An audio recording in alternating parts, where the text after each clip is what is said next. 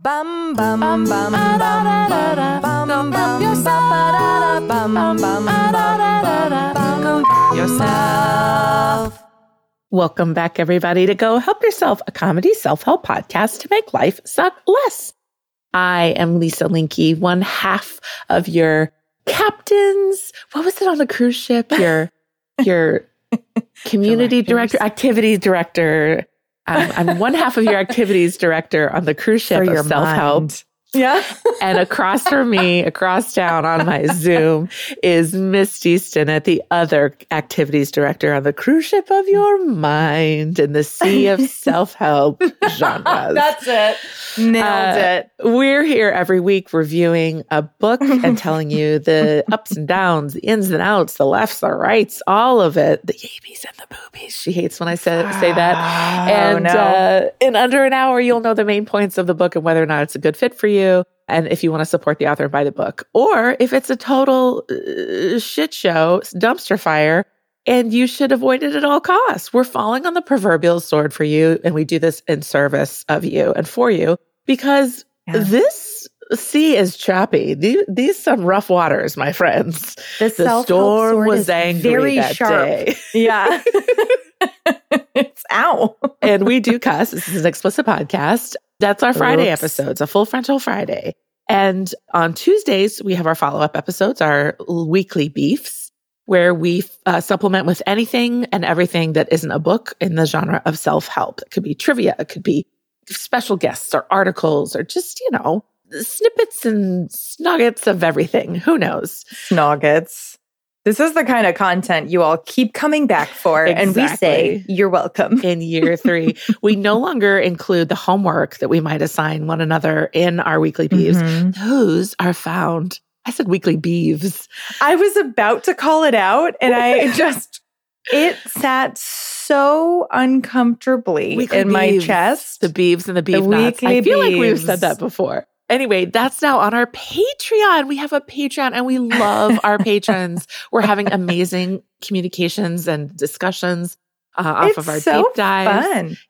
Well, it really feels like we're just like friends with everybody. We are. who's a pa- we I mean obviously we are but like truly like forming like a lot about each other. friendships. Yeah. Yeah. Uh, Yeah, so you so can learn more about that at G, uh, patreon.com slash G, uh, GHY. No, patreon.com Go slash help go help yourself. yourself. I was Link is in talking about our notes. bookshop.org dashboard, and that's at bookshop.org slash Listen, slash we've got the profile for all of it and whatever you want, we'll provide do it. it. We're here for you. because we also have laughs. merch because I'm wearing my Life is Abundant sweatshirt that I've worn I'm wearing my tiny pocket friend shirt and I didn't even plan that. get your merch. Get your merch. Anyway, that's the tip top.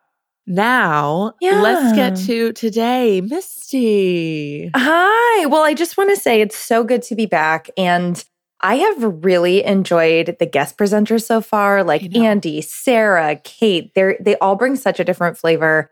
And it's delightful for me to see you in context with other people. yeah. And I feel like I'm getting to know you better. And it's really nice. Like an episode pops up in my inbox. I'm like, oh, I don't know this book. Like, this is exciting to I just kind of be like a listener of the podcast. So I just think everyone's been doing such a great job. And it occurred to me, Lise, that I mean, I am absolutely benefiting from what's happening too, because I know that you asked your coven yeah. to come on and present self help books so that you could give yourself space to grieve. yeah. And I love that so much. And I just want you to know I'm benefiting from your grief because Grenefits. work has been benefits. Thank you. Oh, I Uh, said Grenefits, but I do love benefits.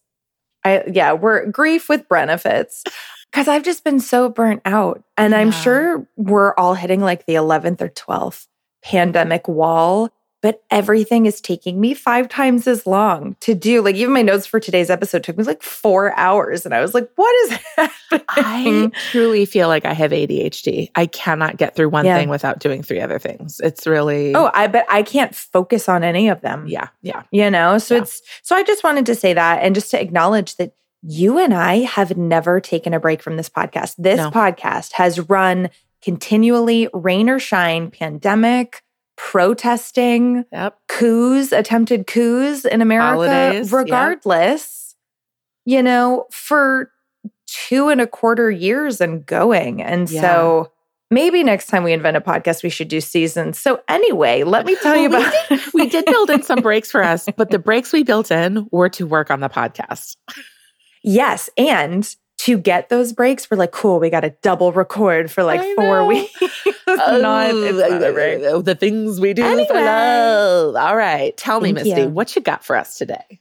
Okay. So I am presenting today, just very casually, Uh-huh. the uh-huh. number one New York Times bestseller, Designing Your Life How Ugh. to Build a Well Lived, Joyful Life by Ugh. Bill Burnett and Dave Evans. I already feel overwhelmed. I already feel burnout. Don't. D- you know, it's a task. This book comes with a task and a promise. And I, I want to be really upfront. I sat down to do my notes and I was like, this is going to be a two parter Okay. because I cannot possibly give you what is valuable about designing your life in less than an hour. We're not going to do it. It's going to take a few hours, but for our podcast, it's going to take less than two Yeah. and it's going to be a two Okay, I parter. But what's cool about that, we can go a little bit more into the nitty gritty, right, of each chapter than we could have normally. I get to have my my anger about each chapter and what I don't like about it rather than being like, we got to plow through, keep going. you might love it. You might love it. And Listen, you have designed your your life in a lot optimism is endearing.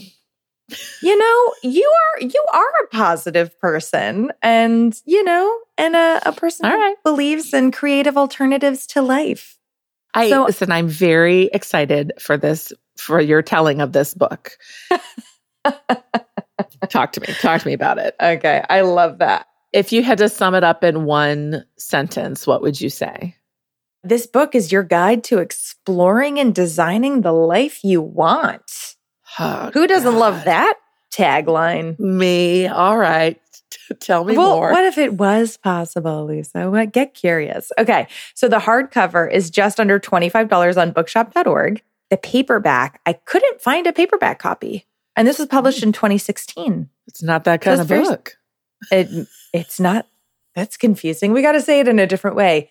It's not that kind of book. It's not that kind of book. It's not that kind. It's not a paperback book. It's not, a, it's not that kind Um, of book. It's not a paper book. It's only made of diamonds. So the Kindle is $13.99 on Amazon. The audiobook is $14.99 with a membership on Libro.fm. And on the Overdrive app, it is free, at least in my area. And I got both the audiobook and the digital book in about three weeks that way. But you Mhm. betcha. I'm also holding a hard copy, and I did buy the oh. audiobook when I couldn't make it through the hard copy. Okay, fast okay, enough. okay. There we go. I've really attempted this book for like a couple months now. So, my first impressions the book is super practical. Every single chapter has an exercise, a how to guide, evidence based practices, which is cool. Okay. And it's 269 pages or just about six and a half hour audiobook. Okay. And it was really interesting because it's co written by two men, which I'll tell you about in a second. And both of the authors take turns narrating every other chapter, which was really interesting because I hadn't heard that before. Mhm. So, about the authors. Well, wait, didn't the Nagoski sisters do that? Oh, they did. Thank you. Everyone, please welcome our third host, Pandemic Brain. Pandemic Brain is here to make us all forget everything we're saying and look like assholes. Go help Okay. yourself is sponsored by Pandemic. Pandemic Brain Jelly. so, spread it on toast, tastes like shit. Bill Burnett is the executive director of the design program at Stanford, as well as an adjunct Ooh. professor in mechanical engineering. Lisa has taken her glasses right, He's smart. I get it. He's smart. He got his bachelor's of science and his master's of science in product design at Stanford and has worked professionally on a wide variety of projects ranging from award-winning Apple PowerBooks to the original Hasbro Star Wars action figures. He holds a number of mechanical and design patents and design awards for a variety of products including the first Slate computer. In addition to his duties at Stanford, he is on the board of VOZ, which means voice in Spanish, which is a socially responsible high fashion startup and advises several internet startup companies. Which I thought was really interesting. It's like, how do you design Star Wars action figures and high fashion? But I say yes. He's designing his life. Dave Evans, the other author, is a lecturer at the product design program at Stanford, as well as a management consultant and co founder of Electronic Arts. Having participated in forming the corporate cultures at Apple and Electronic Arts, Dave decided his best work was in helping organizations build creative environments where people could do great work and love doing it. So he went out on his own, working with startup teams, corporate executives, nonprofit leaders, and countless young adults. They were all asking the same question What should I do with my life? Helping people get traction on that question finally took Dave to Cal and Stanford and continues to be his life's work. Dave holds a BS and MS in mechanical engineering from Stanford and a graduate diploma in contemplative spirituality from San Francisco Theological Seminary. So there's a lot happening between these two authors and the big brains. Okay. Okay. So I need to be honest with you. My first jobby job after I graduated and waited tables was working as a Salesforce training specialist for engineers, mm. mechanical engineers, and sales mm. engineers. And I really value the way engineers think, but boy, oh boy, do they have a very specific way of thinking. Oh, yeah. You're gonna, we're, we're gonna dive deep into that pool, baby. So let me give you the contents of the book. Mm. Introduction Life by Design. Mm-hmm. Chapter one Start where you are. Chapter 2 Building a Compass. 3 Wayfinding. 4 Getting Unstuck. 5 Design Your Lives. 6 Prototyping. 7 How Not to Get a Job. 8 Designing Your Dream Job. 9 Choosing Happiness. 10 Ugh. Failure Immunity. Ugh. 11 Building a Team. What do you hate about that? I just have I have preconceived notions. And as you heard in Kate Cohen's episode, I have GER, general initial resistance. Sure, but also I will tell you later on why I love the choosing happiness chapter so much because it was like it was written directly to me. It was okay. simultaneously upsetting and very helpful. I, I so, am so happy. I'm so happy. Okay. 11, uh, chapter 11 is building a team. And then conclusion, a well designed life, baby. Okay, you ready? Yeah. Okay. So this book is all about design thinking. Mm-hmm. Design thinking is when you have a desired outcome. Let's say, in this case, oh, I don't know, a life that you love, but you don't have the solution. So, for example, they talk about how tech designers were first trying to figure out how to make computing easier. And there were a bunch of ideas and a bunch of prototypes for how to do this before they finally settled on the mouse. But there were a bunch of solutions to this mm-hmm. problem. Mm-hmm. It just happened mm-hmm. to be that the mouse worked best. So they say that design thinking is an amazing way to approach life because you build your way forward. You get curious, you try lots of things, and you fail often because ultimately that will get you many different solutions to your desired outcome, not just one. So I want to read you a little quote from the introduction. In life design, we reframe a lot. The biggest reframe is that your life can't be perfectly planned and there isn't just one solution to your life and that that's a good thing. There are many designs for your life all filled with hope for the kind of creative and unfolding reality that makes life worth living into. Your life is not a thing, it's an experience. The fun comes from designing and enjoying the experience. The reframe for the question, what do you want to be when you grow up, is this Who or what do you want to grow into?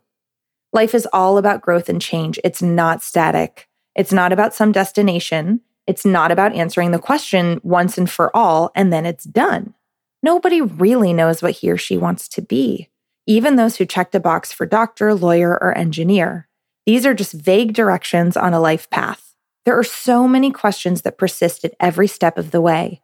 What people need is a process, a design process for figuring out what they want, whom they want to grow into, and how to create a life they love. So that's kind of setting the tone for the book and the sort of mental space, which at every single chapter, they keep encouraging you brainstorm more options, find more solutions, think even more creatively once you've thought about the obvious and safe choices. So, yeah, listen, I, I was already on board. Yeah. I love design thinking. I'm a huge fan of the company IDEO, IDEO, IDEO, which uses a multitude of disciplines to approach a problem strategically. And they really, I hate the phrase think outside the box, but they really look at all angles. And I, I love that. There's a great case study by them years ago by 2020 and like, you know, if they're the, the thing on 2020 is like they're designing a new shopping cart, or maybe it was Dateline, but they talk to like sociologists, like they talk to anthropo, like they have sociologists and anthropologists on staff as well as, you know, engineers and design engineers, et cetera. So I, I love that. And you're always gonna, you need more and more ideas. I will say this on the flip side, in particular in uh, Silicon Valley and in tech, there is such a dearth of diversity that it is, I feel compelled to say this idea that the best, the best outcome arises is a falsehood because there's no, there's not accurate representation. Yeah. So there, I totally hear you and I agree. I think we're talking about two different things because they never said the best mm. idea will arise and it's from Silicon Valley, right? And well, what when they you're talking actually, about things like the mouse is the best design, it's the best one that came forward. You had oh, that's no, no sorry, that's me. That's me. Par- that was Misty Stinnett paraphrasing, not them. I- I'm with you, but what I'm saying is like they have benefited from decades of a lack of sourcing multiple ideas from different from different perspectives. Sure. I'm going to push back again because in this book, they literally include an entire section on how important it is to have diverse perspectives on your team and how when you are building your own life design team, you need to get every kind of person, every kind of life experience on there. You need to try all these different things because they were like, every single person is going to consider something that you didn't. If you surround yourself just with like minded people or people who look the same or have okay, the same good. experience, you're not going to get that. So they literally include that in the book, which is why I'm feeling defensive of these particular authors. I totally agree with you about Silicon Valley and all that stuff. But keep in mind, these are guys who are working with like thousands of students at Stanford yeah. every single year and consulting, you know, so they really do see all sorts of walks of life for sure. Yeah. But that's a great that's a great point and I know Silicon Valley's got a long way to go for mean, sure. terrible. Yeah. Yeah. So they say that problem finding and problem solving equals a well-designed life. And so remember, they said that designers love reframes. And something I really enjoyed about this book is that all throughout, they have these little boxes that pop up and they say dysfunctional belief, and they list the dysfunctional belief followed by a helpful reframe. So, for example, just two in the introduction are these dysfunctional belief. If you are successful, you will be happy. Reframe. True happiness comes from designing a life that works for you. Second dysfunctional belief. It's too late. Reframe. It's never too late to design a life you love. Like if you're listening to this and you are coming up on retirement, maybe there's an encore career you've always wanted to try. You know, mm-hmm. this could be that. Mm-hmm. So I really loved this because it really did feel like it, these are kind of universal approaches to finding the specificity of what's going to work for each individual. Mm-hmm, mm-hmm. And throughout, they give a lot of examples through evidence based stories, and studies and i just really appreciated that. It's not it's not like think and grow rich or yeah that's napoleon hill right? Where he's mm-hmm. like one time i was talking to president roosevelt and you're like you mm-hmm. can't back that up and that makes no sense. Right right. Okay so to approach designing your life we need to implement some design thinking principles. So the authors say that these are the five key mindsets for design and designing your life. Number one curiosity this helps you by getting good at being lucky and seeing opportunities. Mm-hmm. Because if you're curious, you're going to be exploring a lot of stuff. Mm-hmm. Number two, bias to action, AKA try stuff. This is a commitment to moving forward rather than just sitting on the bench. So designers try many things and test things and they fail a lot. A lot, yeah. There's an embracing of change and a lack of attachment to a particular outcome. Okay. The focus is on what comes next, not the final result. Okay. Number three, reframe problems. Reframing helps you get unstuck and make sure you are working on the right problem. It helps you step back, examine biases, and open up new solution spaces. Number four, know it's a process. Life is messy. It can seem like one step forward, two back. Mistakes will be made and prototypes will be thrown away. Let go of first ideas and good but not great solutions. Sometimes amazing results can emerge from the mess. Life design is a journey. Let go of the end goal and focus on the process and see what happens next. Number five, ask for help. Ask others for help. Radical collaboration is key. Make a team and ask good questions. And they walk you through all of those. And in case you were curious, you might be thinking, oh, life design, maybe I'll follow my passion. Well, here's what they have to say about passion. And this reminded me of what we learned in Cal Newport's book, So Good They Can't Ignore You. The authors say that they found research that shows that passion comes after trying something, discovering it, liking it, and developing mastery. This means passion is the result of a good life design, not the cause. Worse still, the vast majority, about 80% of people, don't know what they are passionate about. And the authors say they don't approve of a method that leaves out 80% of the population. so, in truth, most people are passionate about many different things. And the only way to know what they want to do is to prototype some potential lives, try them out, and see what really resonates with them. Mm-hmm.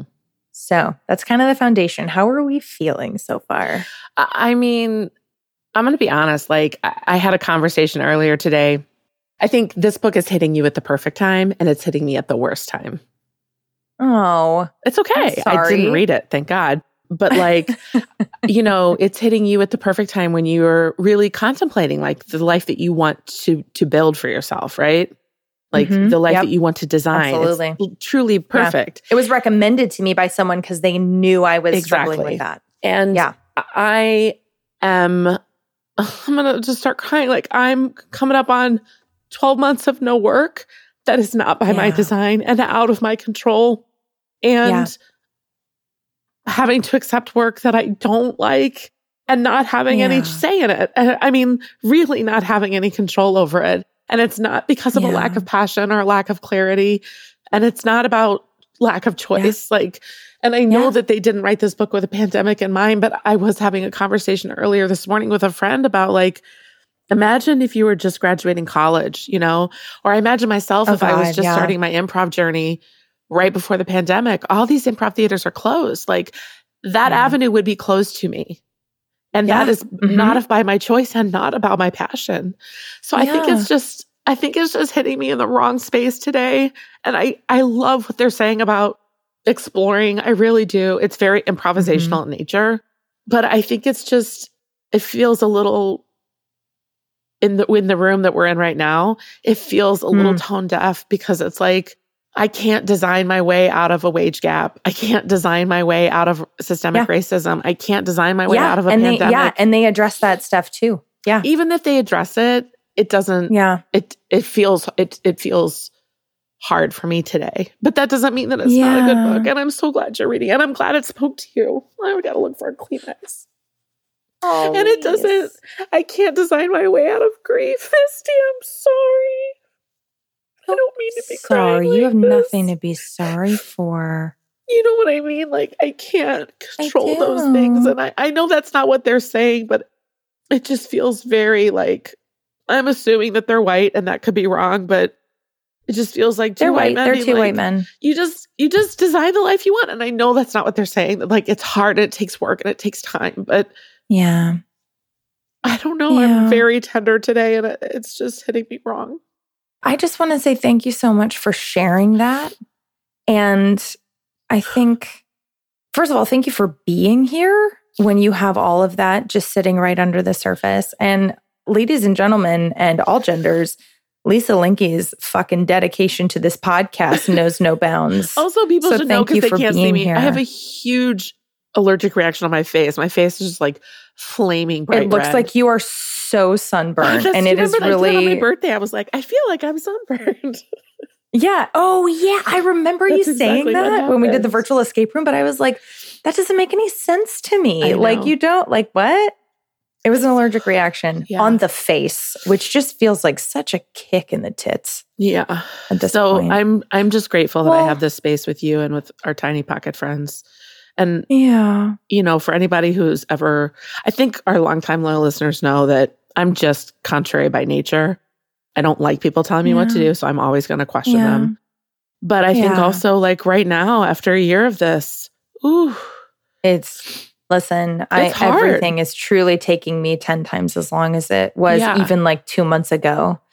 And I also just want to say that, like, in an effort to soften this particular book review for you, and, and I know like your strategy brain is going designing your life, and they've said X, Y, and Z so far, it must be this. But they do get to places where they're like, what if you couldn't do the job that you love tomorrow? Yeah. Like, what would an alternate life plan look like? And how could how could we take steps to design that in a way that still hits all the spots you want to hit I with the things that make you feel acknowledging good. it. I already feel Yeah. less anxious about it and like less Yeah. resistance. I just had to speak it, you know? Thank you. And no, this I think that's beautiful. I think this is something that people don't understand about doing a podcast like this is that Oh my God. if you don't want to read a, po- a book, you don't. But we do. We commit and then we start reading it, or we're here for the, you know, like when we sit down. we have Bruce designed Bryan's- this problem We- into our life. We have, but it doesn't take away our general emotions and reactions to it. So I just want to say thank It you it doesn't. And for making that. no sense. problem. And I can't remember if I was saying this to you yesterday or a couple days ago or someone else, but I was like, I think I'm done. Like, I think I've Yeah. ingested all the self help I can possibly Yeah. ingest. Like, I'm done working on myself for now. You know, like I have to take a I've break just sometimes. finished. And as we said at the top of this episode, we have not yet. So Yeah. maybe season two, we'll do another 250 episodes. It's really been When an we hit incredible the journey big so far. 500, we'll give ourselves a week off. Oh my gosh, literally. It's like so on brand for us. We're like, we'll set up a merch shop after 200 episodes. Anyway, like, are you kidding me? Thank you for letting me have this ball session. I feel very better. No, thank I I- said I feel very better. this uh, this podcast is brought to you by Pandemic. Who knew that a side effect of grief was making you very dorky? I didn't know that. Oh, God, thank you, Uh, and thank you as always, everybody. Something I love about this podcast is that people get to see what a truly kind, generous, giving, and just comforting space you are. And and I'm so lucky Mhm. to call you a friend. Oh, Lisa, you are so lucky to call me a friend. Shit, my earbuds fell out. oh, now I started my iTunes because I touched a button. Here we go. Listen, welcome to the pandemic. No, Lisa, you, I truly learned from the best. Like, you mm. taught me how to hold space. So, oh God. like, what's that saying? It's like, well, I'm rubber and you're glue, and whatever you say bounces off me and sticks to you. Okay, thank you. Thank you. Okay. But thank you for this because I think this is such a visceral experience Yeah. of why you have to be careful about what what you're bringing into your home and your mind Yeah. and your body. Even if it's a great and book and well intentioned. yes, it can really hurt, you know, Yeah. or if you give someone the wrong self-help book at the wrong time, it can really hurt. And like there are absolutely books that people swear by that I'm like, it didn't do a goddamn thing for me. it made me angry. and it's just yeah. Lisa says with the biggest smiles, because you know that's what happens for me. A hundred percent. And so Okay. it's like, yeah. So I just say, everybody be gentle with ourselves. If you read one page of a book and you want to throw it out and burn it, that is your prerogative. And that can be a lesson in self care and boundaries worth more than the book. that was like a defiant. It's the fuck you bullhorn. Okay. Okay, thank Here you. I'm ready. go. I'm ready. Here I am. Okay. So, chapter one. I do need to do a time check. 32 minutes in, chapter what? Listen, I told you it'd be a two parter. So, tune in next week for the review of the book. This may be our first three parter. Could you imagine? Three farter. Okay. Now that we've recovered. Okay. Thank you. Okay. Uh, I just, my love for you knows no bounds. Same. And I'm talking to Lisa and I'm talking to all of you. Same. I Except love one you. of you, and you know who Except you are. Except one of you. And if you don't know who you are, you're the one. So, Okay, chapter one. Chapter one.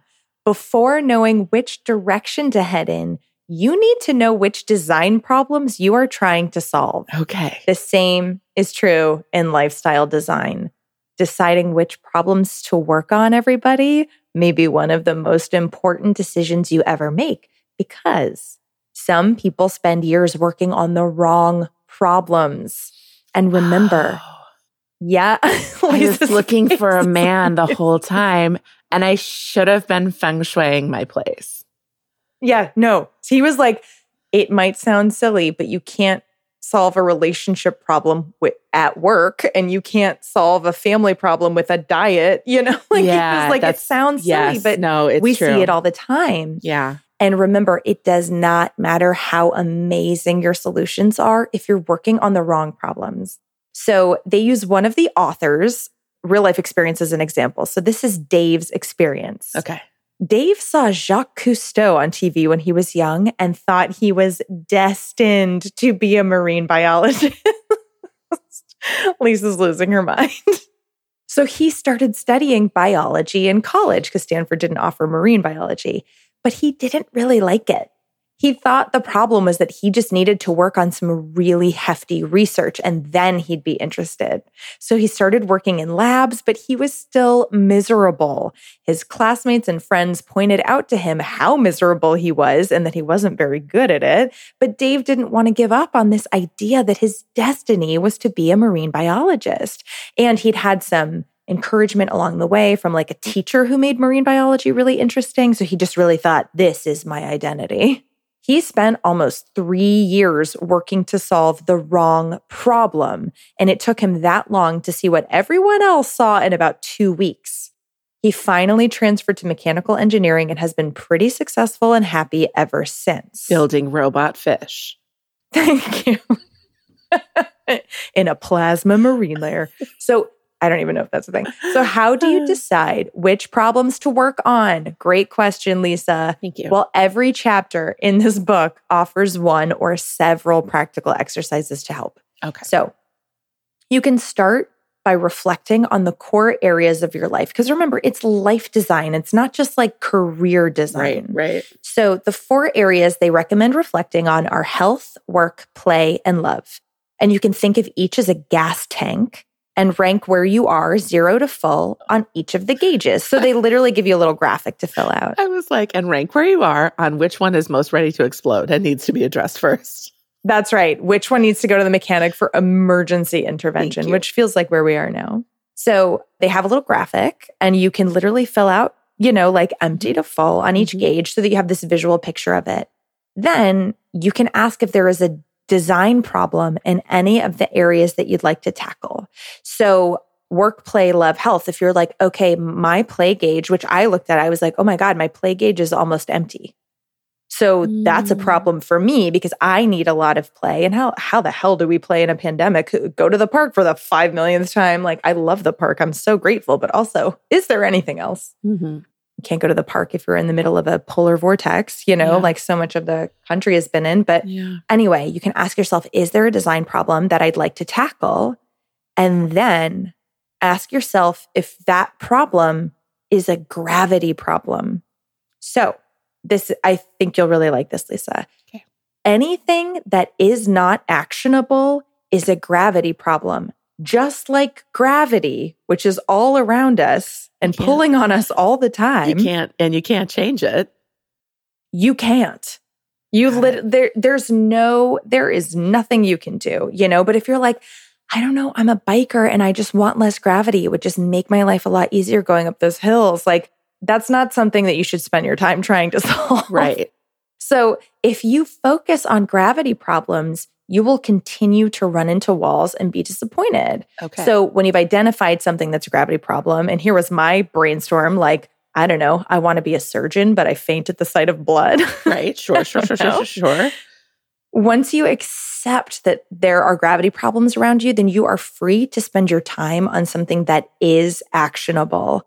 And something I really loved about this is they have this amazing caveat on page 10 about social justice problems Mm. because they were like, they can often feel like gravity problems, like the wage gap, like injustice, like systemic racism. So rather than you know focusing on saying like try trying to change everyone's mind in the country about racial justice you can then be actionable about policies you can change Right, right, right. you know you can focus so i really loved that because i was like ooh this is it's hard to acknowledge there are gravity problems but you can see how that's freeing and i Yeah. really appreciated the intersectional caveat there It's also, rem- I do too. It's reminding me of Kate Cohen's book, a review of essentialism, where, you know, it's finding the thing that's most priori- prioritization to you. You know, what is Yeah. your priority in that sense? And so, like, obviously, Yeah. they're saying gravity problems can't be a priority, right? Like, you know, you could, yeah you know, what what is executable and what.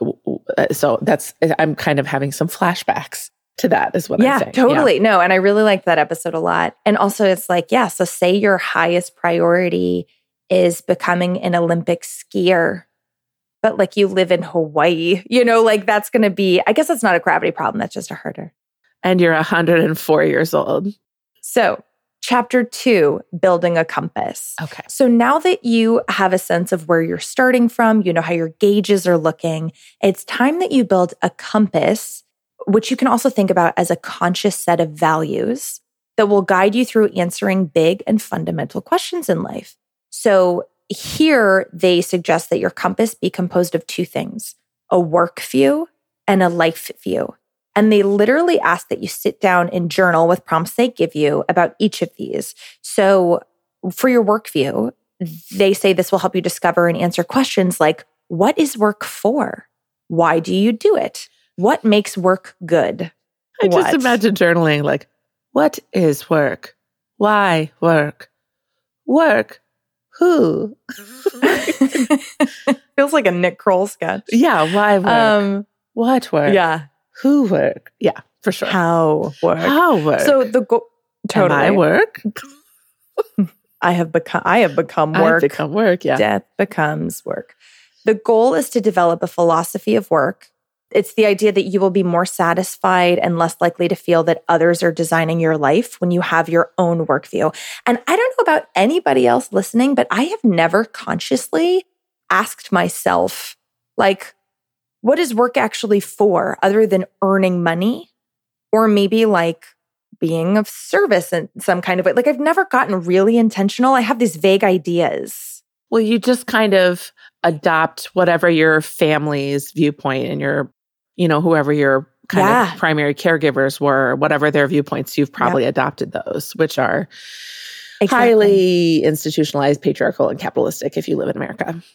Yeah. And like essentialism, if you don't prioritize your own life, someone else will prioritize it for you. if That's you don't get clear on what you want, either, you know, it's so easy for someone to be like, well, come work over here for me, you Mhm. know? And how do you know if you're ever doing what's what you really want to do? So your life view is your ideas about the world and how it works by answering questions like what gives life meaning? What makes life worthwhile or valuable for me? How does my life compare to the state of the world? You know, Mhm, uh, they give you all mhm. these prompts so that you can really get clear on this. So, the goal is that once you've done this journaling, you will now have this compass by which to help you design your life to make it feel more coherent and in line with your own values. So, for example, if you work at a company that does not value work life balance, you can compare that to the values on your compass and decide if you really want to work there rather than just going like, oh, well, it's a great salary and there it's a great company, so I should work there. Yeah. So I thought that was great. And once you have articulated your work view and your life view, you can answer the following questions.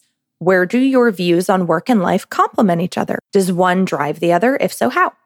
So, chapter three is wayfinding.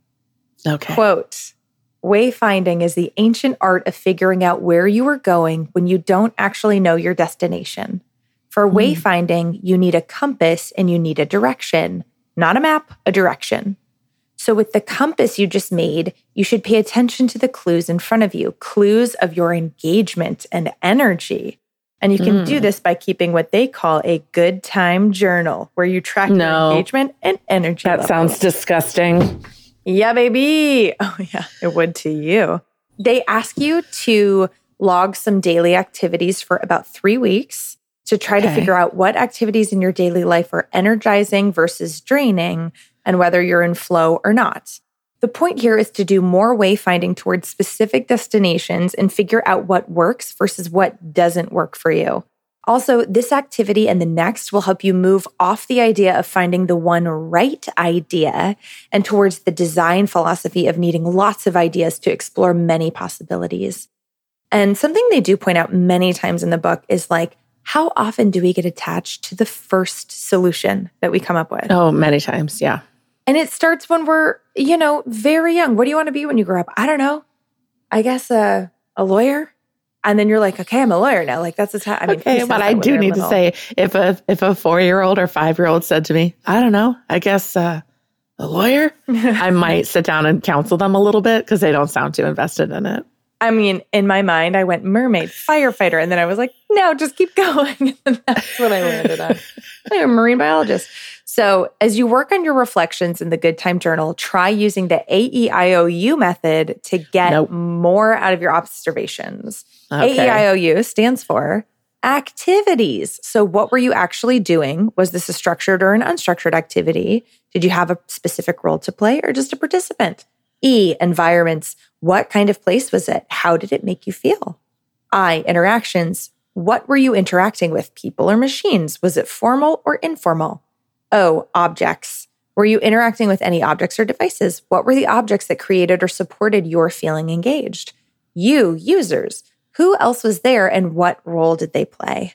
And I really liked this because they used a story of somebody who thought he really didn't like his work, but it turned out he loved his work. He hated the like meeting drudgery of the bureaucracy of it. And so this is why these specific questions can be really powerful because when you're like, oh no, I just need to lean more into this type of the work I'm already doing, that can be really helpful too. Yeah, I, I think that's really smart. I love their determining factors of those AEIOU. I did try to guess them all, and I was wrong on Oh, you did? Oh, in your brain? Oh, I wish Mhm. you'd guessed them out loud. I would have loved I should have. I should have. should have. Chapter four Getting Unstuck. So, inevitably, people get stuck in their lives, stuck in a career that they don't like, or they attend school without knowing their interests.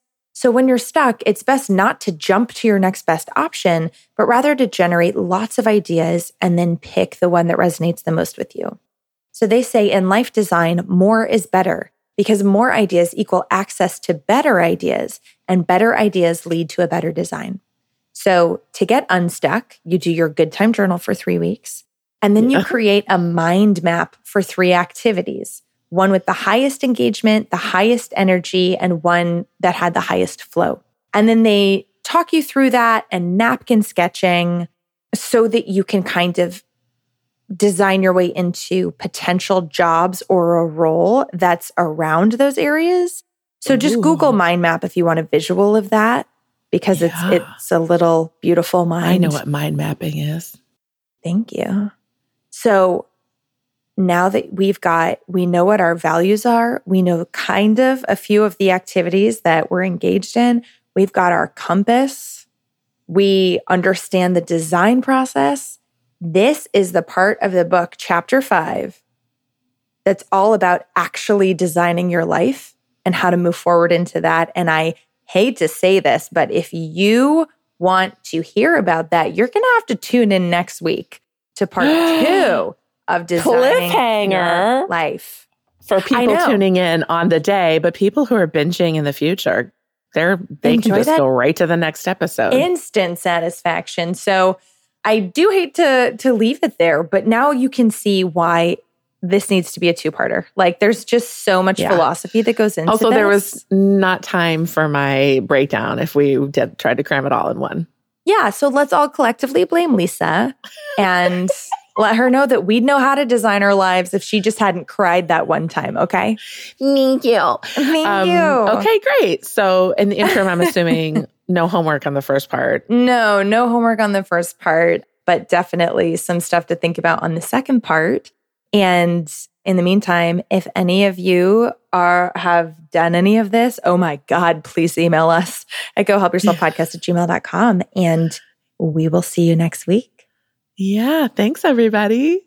Life Life is is abundant. abundant. Bye. Bye. Go Help Yourself was produced by Misty Stinnett and Lisa Linky. Our theme song was written by the inimitable Matt Sav. Inimitable. There's nothing we love more than hearing from you. Email us at gohelpyourselfpodcast at gmail.com. We're also at Go Help Yourself Podcast on Instagram and at GHY Podcast on Twitter. And you can go old school and check out our website at gohelpyourselfpodcast.com. It basically is a fancy PowerPoint slide. If you liked our podcast, please subscribe, rate, and review because it helps other people find our show. You know who else needs to find it? Your friends. Tell all of your friends. Okay, thanks. Bye.